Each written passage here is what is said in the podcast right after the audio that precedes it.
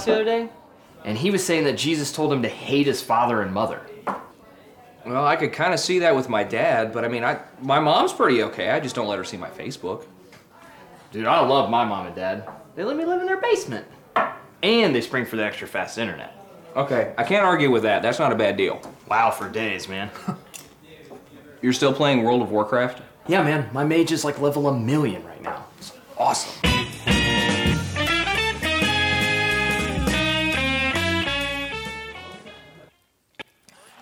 Well, welcome, welcome Thursday night. I'm so glad you're here. I wondered because, you know, Mother's Day Sunday, and a lot of people like to go on Sunday. I wondered if I've had like 12 like the apostles here. But man, we have a lot more than that. Thank you for being here as part of the core that's getting Thursday night going. And we are awesomely uh, excited about what it holds for people who travel, for people who work on Sunday. I don't know if you know this, I work on Sundays too, just, just sometimes. Anyway, we're glad that you're here, and we're glad and excited to continue our series. Did Jesus really, really say that? This is a series about the hard statements of Jesus that are so easy to misunderstand. Statements that are like shockingly difficult, but bring surprising benefits when you know what Jesus meant. And these benefits that I want to talk about with you tonight uh, have to do with people uh, who are in all stages and all ages of life, and they apply equally across the board.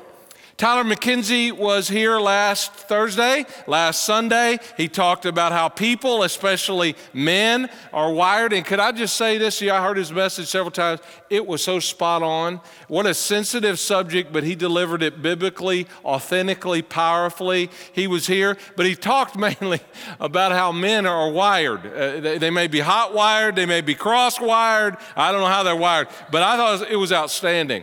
Well, now we got another hard statement of Jesus that did he like I had to read it a couple times. Did he really say this? Luke 14, verse number 25, and I especially selected this one for Mother's Day holiday.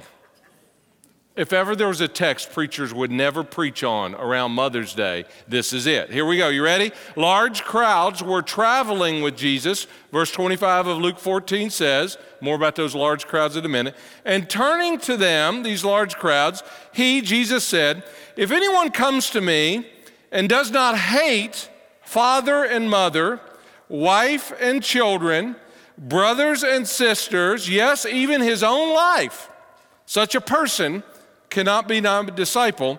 And whoever does not carry or pick up their cross and follow me cannot be my disciple. if anyone comes to me and does not hate father and mother, happy Mother's Day. now, what in the world, did Jesus really say that? I mean, really? What does that mean? What does that really mean? Well, let me give you the answer right up the top, and I'm going to unpack the huge ramifications of what Jesus said for your life today. Simply put, it means this radical obedience to Jesus. For those of you in this room who've been following Jesus or you're thinking about following Jesus, a great message for you to listen to. Radical obedience with Jesus redefines, it right sizes all other relationships in your life. Every other relationship, when you're in love with Jesus, is affected, infected with this relational love and passion you have for Jesus Christ. And your relationships on earth will never be the same again when Jesus is at the center of your life. True following Jesus, true salvation means, I, I call it, it kind of brings sanctified chaos to your home of origin and to your family.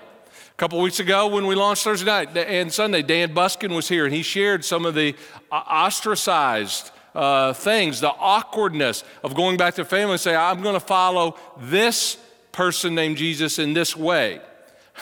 a guy in the church a few years ago who was raised in a very strict, staunch Catholic family. Nothing wrong with that. Many of us in this room were there. But Catholicism was his legacy, their family's heritage and he started attending here. And even though an older guy, it took him like a year before he told his mama, who he ate with every Sunday at lunch, I'm going to that Whitewater Crossing, that Protestant church. I mean, that, such was the pressure uh, in the family. So finally, he got up the nerve. I'll never forget this. He got up the nerve to tell his mom. He came back. He said, "Okay, we're cool now." I told my mom. I mean, I, and he was like 63, I think. Anyway, I said, "What did she say?" He said, "That's fine. You just go on down to that Christian church at Whitewater Crossing. But when you die and they cut you open, they're going to find out you were Catholic." That's what he said. I mean, that's pretty strong legacy, pretty strong heritage. So when you start to kind of lean into relationship, no matter what your church of origin, you're going to get some pushback perhaps from your family. So when Jesus said here, hate mother and father, Jesus is using hyperbole here. I don't think Jesus is saying, like, as soon as you go all in in baptism, you go to your mom and dad and say, Mom and dad, I hate you now. No. What he's saying is that your love for Jesus, your love for God, makes earthly love for people feel like hate in comparison because Jesus is everything to you. It doesn't matter what everybody on earth says when Jesus is your Savior and you're in relationship with Him. Jesus told another story about this, by the way, in Luke 9, verse number 57. Luke, the doctor, he liked to talk about this all the time. And so uh, in Luke chapter 9, this is kind of the way that he articulated it in verse 57. As they, and this is Jesus' disciples, as they were walking along the road, a man said to him, that's Jesus, I will follow you wherever you go.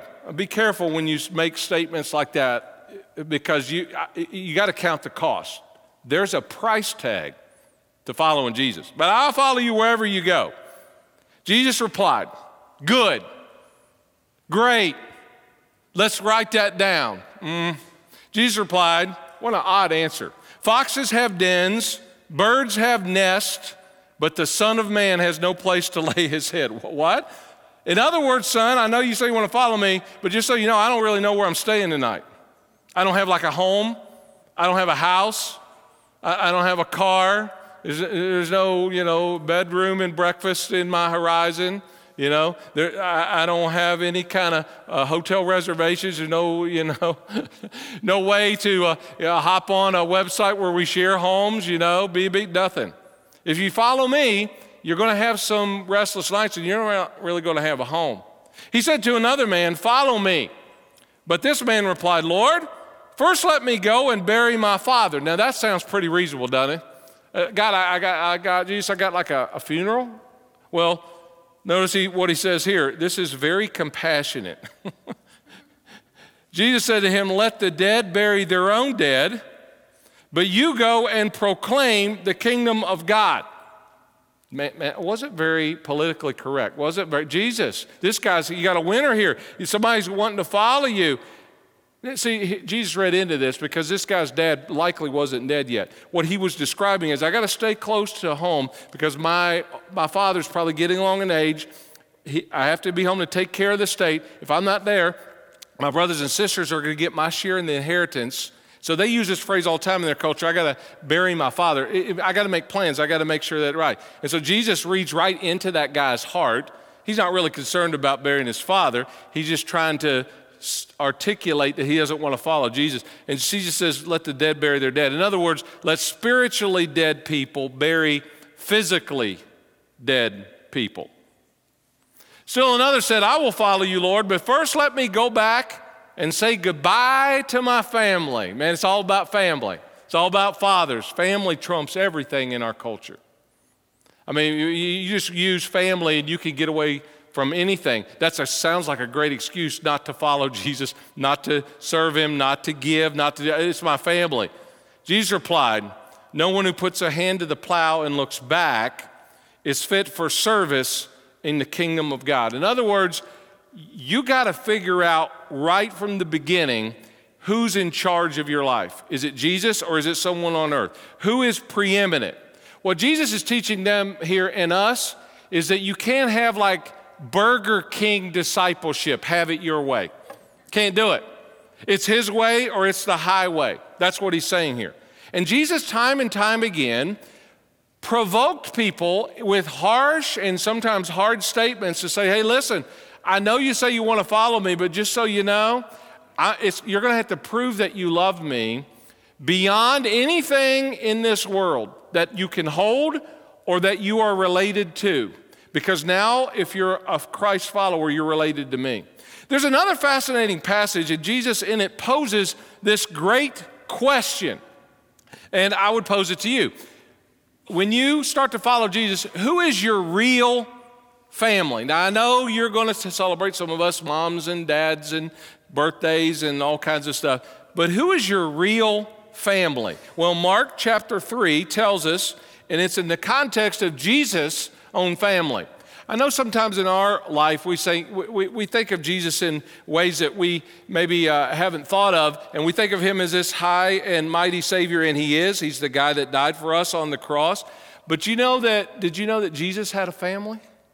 Did you know that Jesus had in laws and outlaws? Did you think there's some people in Jesus' family that just drove him over the ever loving edge? Do you think he had some EGR people in his family? You know he did.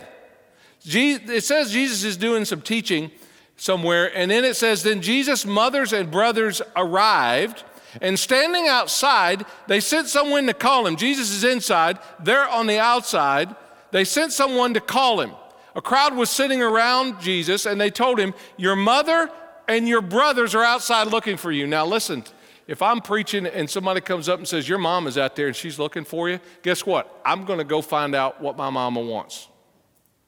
Notice what Jesus says Who are my mother and my brothers? I'm sure that went over well on Mother's Day for Mary. Then he looked at those seated in a circle around him and said, Here are my mothers and brothers.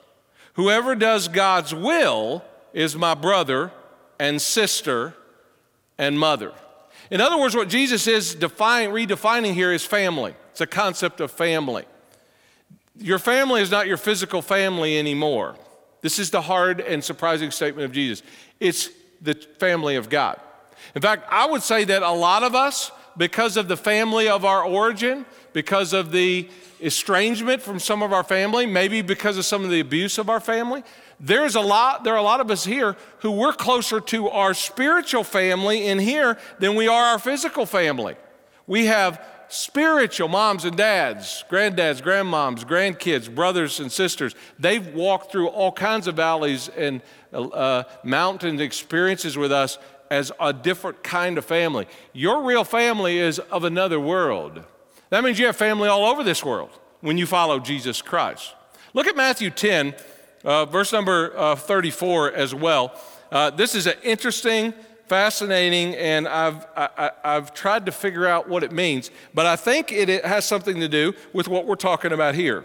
Jesus is giving a lecture to the 12, and he says this Do not suppose, he says, that I have come to bring peace to the earth. Well, David, I thought he was the Prince of Peace. Well, yeah, he is to some.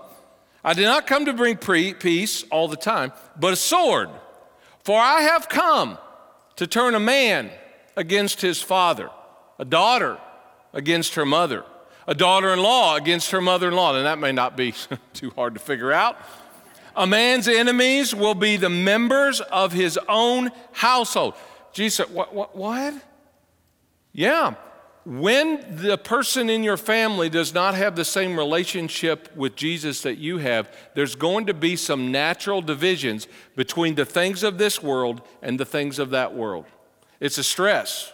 30, verse 37. Anyone, he says, who loves their father or mother more than me is not worthy of me. See, I gotta be, Jesus says, I gotta be first.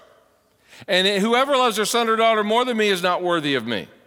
Whoever does not take up their cross, we've heard that now twice. What cross? It's the burden, it's, it's the sacrifice, it's the price that you pay to follow Jesus. He had a cross that only He could bear. You have individual crosses. Anyone who does not take up their cross, deny self, follow me, is not worthy of me.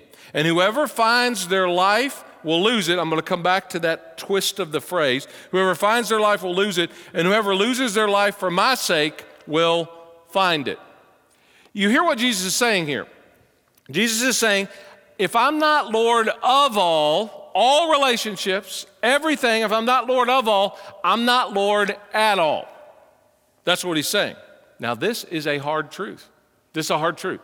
And what Jesus is teaching here in all these sections of Scripture, what Jesus is saying here with Matthew and all of these other passages, he's making it clear because he repeated it twice what a Christ follower's number one job is pick up your cross and follow me.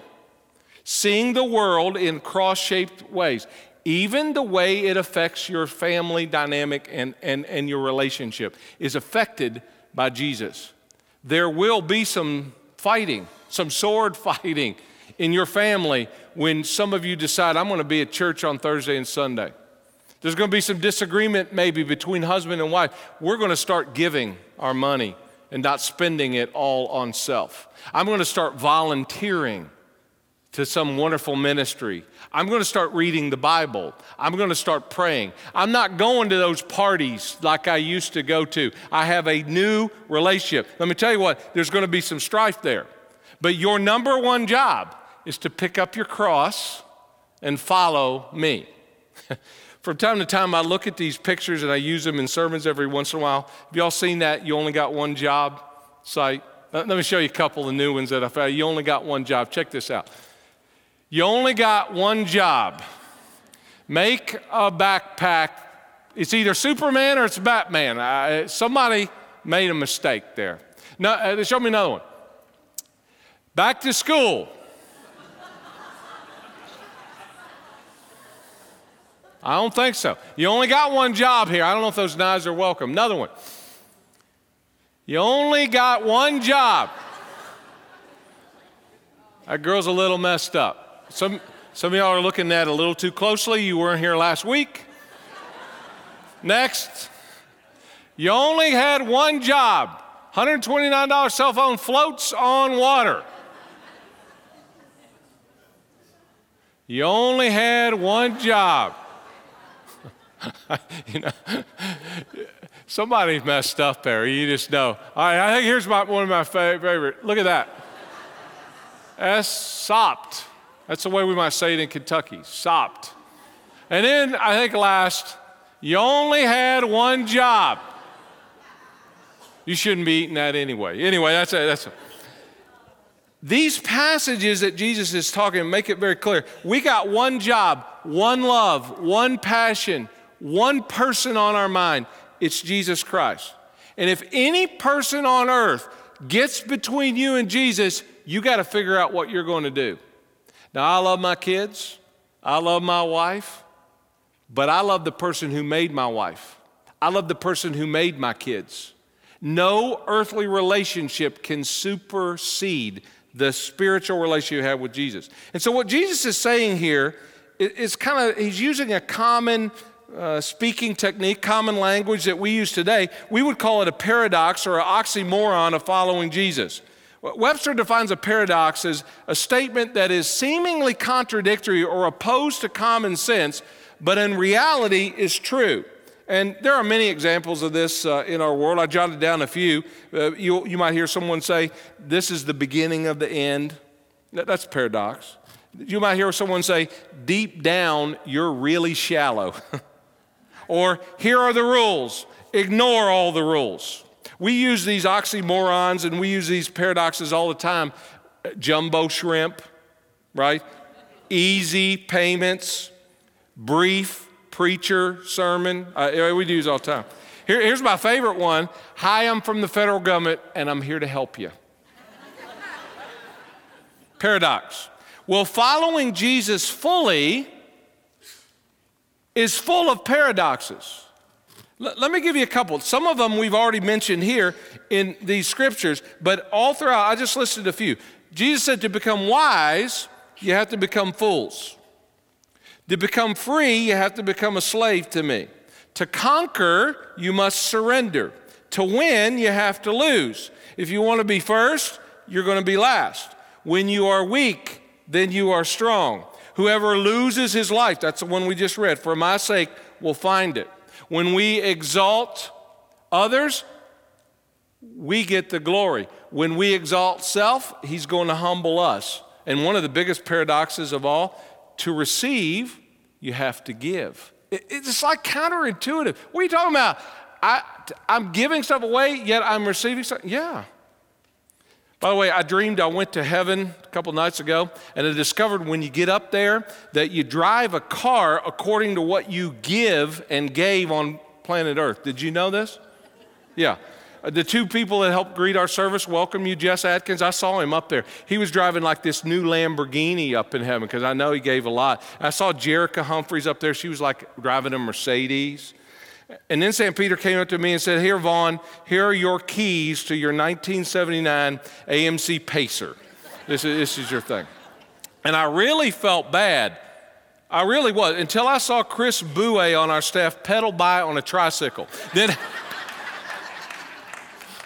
I just play. Chris is very generous that I'm aware of. Anyway, uh, there is a price tag to following Jesus. It's counterintuitive. It goes against every inclination you have. But in Jesus' day, when you stated that you were going to follow him, like in some countries today who are highly Muslim countries or highly cultic uh, church situations, your family is going to dismiss you. They're going to criticize you. They're going to ostracize you. They may shun you. In their day, when you were a Jew and you decided to follow Jesus, Yeshua, as the Messiah, you know what? You're out of the family unit. But whenever any of you pay the price tag for following Jesus, I want you to remember the promise that Jesus gives in Matthew chapter 19. Some of us are living this right now. Some of us can claim this. Here's what Jesus said And everyone who has left houses, or brothers, or sisters, or father, or mother, or wife, or children, or fields for my sake, here's his promise, will receive a hundred times as much and will inherit eternal life. So you're trading. You're, you're saying no now for a better yes later. But many who will be first will be last. There's that paradox, there, there's that uh, ironic twist. And many who are last will be first. This is some fascinating teaching of Jesus. Now, let me apply this for you in maybe a difficult way. It's not going to be a popular thing, I might say in a minute, so buckle your seatbelt. Today, what I think Jesus is saying here that you have to hate mom and dad, hate your brother and sister, hate people who have been so influential in your life. Today, I think this means that you may endure opposition or persecution in coming days in your life. Because Jesus said, if the world hated me, guess what they're going to do to you? They're going to hate you. I know you think that you are perfect, some of us, but if you ever lived a perfect life, you know what? People would hate you even more. There's only been one perfect person ever lived, and they put him on a cross. What do you think they're going to do to you? If you stand for Jesus, and I pray you do, you will be often ostracized, criticized. It may mean you refuse. Get ready now. It may mean, as a Christ follower, you refuse to endorse a relationship or a sinful activity that's clearly outside of God's clear teaching, and people are not going to like it in your life. They'll tell you you're a hypocrite, they'll tell you you're judgmental, that you're not full of love, that you're not full of grace. Remember, in our culture right now, truth sounds like hate for those that hate the truth. It may mean what Jesus is saying here, and it's not for everybody. Remember, you can have your own excuse about why you won't accept this. This scripture may mean that you, as I do often, speak hard truth to brothers or sisters or moms or dads or older or younger people who are involved in adultery or sexual sin, be it heterosexual, homosexual, doesn't matter. You got to speak truth to that. Now, you got to be full of grace. Jesus is full of grace, full of truth. But it may mean that you're going to risk an earthly relationship or friendship for following Jesus, and they are not going to like that. They may be estranged for a while. There are people who have left this church because of the truth of the New Testament, and it breaks my heart every single time. But my loyalty is to another person. Now, don't miss this because we're talking about truth and love, and everybody wants to be known for love. could I just want to speak? I'm getting a little older now, as you can tell, hair's going. I want to speak to everyone here, especially those of you who are millennials or you have millennials that you are leading or influencing your family. You are watching a generation before your very eyes of well meaning Christians and even whole denominations set aside the hard truth of Jesus and the Bible in an attempt to be more loving to people and culturally relevant. And stunningly, it sounds completely plausible. We don't want to be on the wrong side of history. But let me tell you something that's more important. You don't want to be on the wrong side of Jesus. Oh, we don't want to be on the wrong side of history, but you want to be on the right side of eternity. And it's not going to be popular. That may means a lot of people may turn away.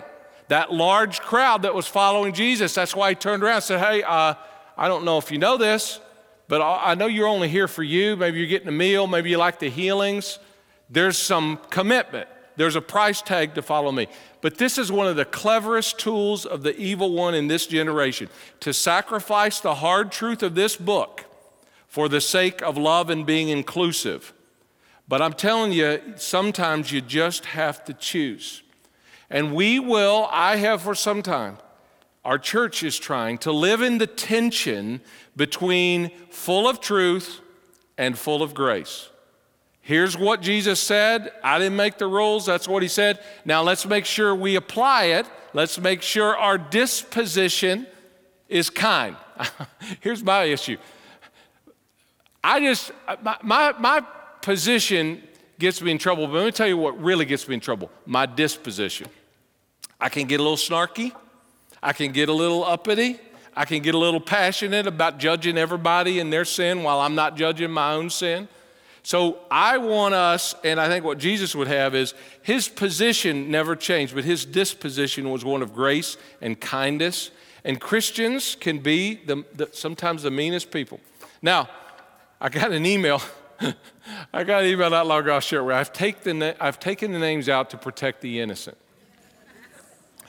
My husband and I have been attending at Whitewater for about two years now.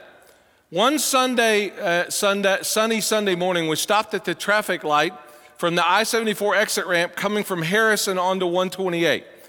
If you've ever stopped at that no turn on red light, you will know it's one of the longest lights on the west side. I can attest to that. The light turned green, and the driver in front of the car, uh, in the car in front of us, sat there while fluffing her hair. My husband gave a short honk as the car proceeded to turn right, and the gentleman in the back seat of the car flipped us the bird. We continued behind them on 128, and guess where they pulled in? Whitewater Crossing. My husband wanted to park next to them, and to be honest, I wanted to see the look on his face when he did, but prayerfully, we took the high road. Moral of the story, Pastor be careful when you point your middle finger, you never know where that person goes to church. There's like at least 10 people in here that I know that have probably already done that. I'm just telling you right now. They might already be. Be very careful. Our, our position and our disposition has to be sweet. Our position has to be strong, but our disposition also has to be equally strong. And I know that we love to see Jesus as this loving, grace based, take anybody God, and He is. I mean, we're just a bunch of nobodies trying to tell everybody about somebody who love anybody here. Man, look at all the how messed up we are in this place. But let me tell you something. God has a justice side, and you don't hear that a lot in churches. You don't hear that a lot on TV. Both of them are who He is. Yes, He is a great God of love. But could I remind you that this is a God who killed and wiped out everybody on planet Earth in Noah's day because they disobeyed him and there's not one godly person on earth. He wiped them all out. You say, well, David, that was like the Old Testament. Well, I invite you to go over to Revelation at the end, and there's a dude with a sword, and he's swinging that thing, and he's chopping off heads. I mean, I'm telling you, he's, he's tromping in the fury of the winepress of God. You are trying to follow a God who is infinitely loving but infinitely holy. And you have to decide what kind of relationship you're going to have with God. So I think what Jesus is saying here hate your mother, hate your father. He is redefining every single relationship you have here on planet Earth. He's like DTR. I got to define the relationship with you. And Jesus just needs to know where he stands. I mean, it's not like he doesn't already know if he's number one in your life. Jesus was a polarizing figure in his day. He was not always a meek and mild dude. And I find it fascinating here. Luke says large crowds were traveling with Jesus. Now, when we see crowds, we get giddy in our church. When Jesus sees crowds, he gets skeptical. Are you guys sure that when you sit here and say you follow me, that you're following the right guy? Because if you follow me, there's going to be a price tag. It's going to cost you something, and it costs you way more than money. Money is nothing compared to your soul, your heart, your affection. It's going to cost you some time. Jesus said, You're just going to have to put me above everybody. So let me just kind of simplify it as I close. You pretty much, and if you're brand new, you say, Oh my gosh, this is like big stuff. You thought Tyler McKenzie's message was tough to deliver. I saw him back in the green and he said, You gave me the toughest message in the series. I said, Oh, really? Next week on Thursday and Sunday, I'm going to tell people to hate their moms and dads, take up their cross and follow him, and speak in words that will alienate every relationship in their earthly life. You think you got the hardest one, McKenzie? He said, I changed my mind. You do have a harder one. He will redeem and wants to redefine your sex life, your financial life, your social life, your relationship life, your emotional life, life on this world. Because, friend, this life is not all there is. I am sent by God to tell you this life is not all there is. Do not be consumed by earthly things, humans, or anything else. You're on the way to a better world, and thank God, because I don't think this world's going to get better. I'm living for another life which means that informs and influences this life. So let me just give you like real simple. You got like two choices from Jesus. It kind of boils down to this. I'm kind of a simple guy, so let's let me give it to you simple. You're either going to live or you're going to die. You're either going to go to heaven or you're going to go to hell. You're either one of the sheep or you're one of the goats. You're on the narrow way that leads to heaven or the wide way that leads to destruction. You're either in or you're out. You're with me or you're against me. That, that's pretty much it. Now, a lot of people try to stay right in that center line. I'm neither in nor out. Let me tell you the only thing I find in the middle of the road dead skunks. You, got, you, you just got to decide. Now, I know some of us are new and it's awesome and it takes a while to kind of warm up to some of the stuff I'm saying.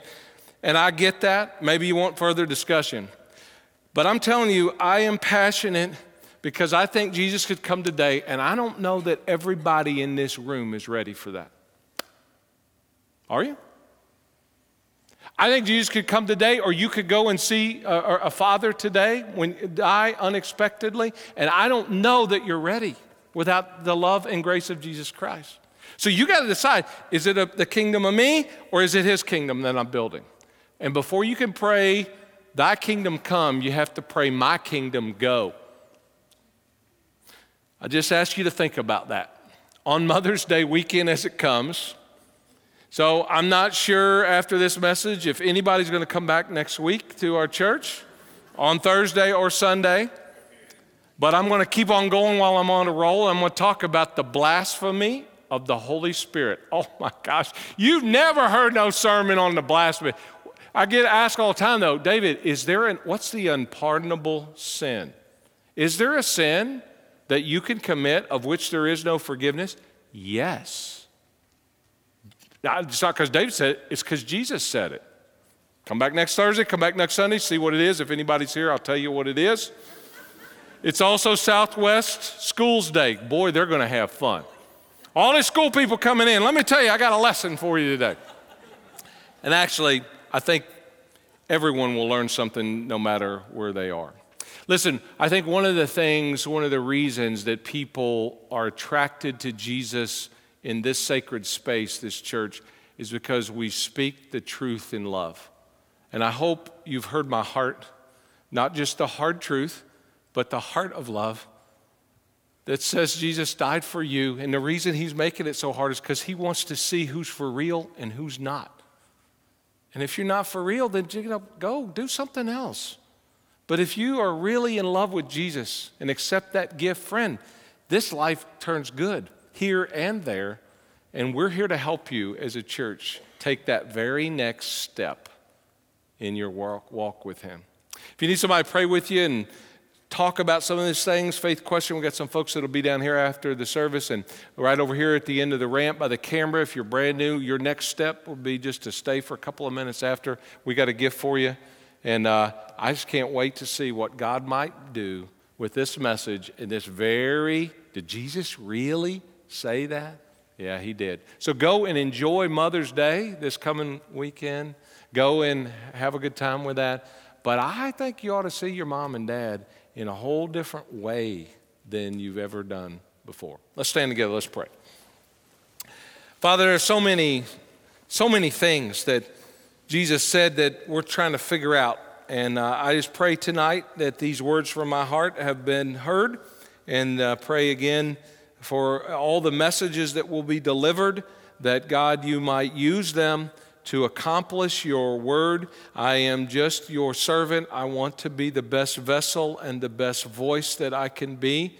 And so I pray, Holy Spirit, that you would use my words tonight that are the words of Jesus and apply them to our life. I thank you for each person here, God, but all too often I've been more impressed with the crowd than the commitment of the crowd.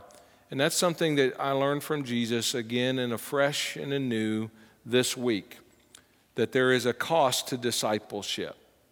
And it costs your son everything. And it's going to cost us something as we take up our cross and follow after you. But there is joy in the sacrifice. And I thank you for that. In Christ's name we pray. Amen.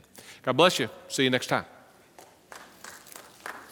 Hey, again, thanks for joining us online today. You'll see links in the notes or the comments section to be able to let us know who you are if you're newer around here and to give generously online if you call Whitewater home. Thanks for joining us. We'll see you next time.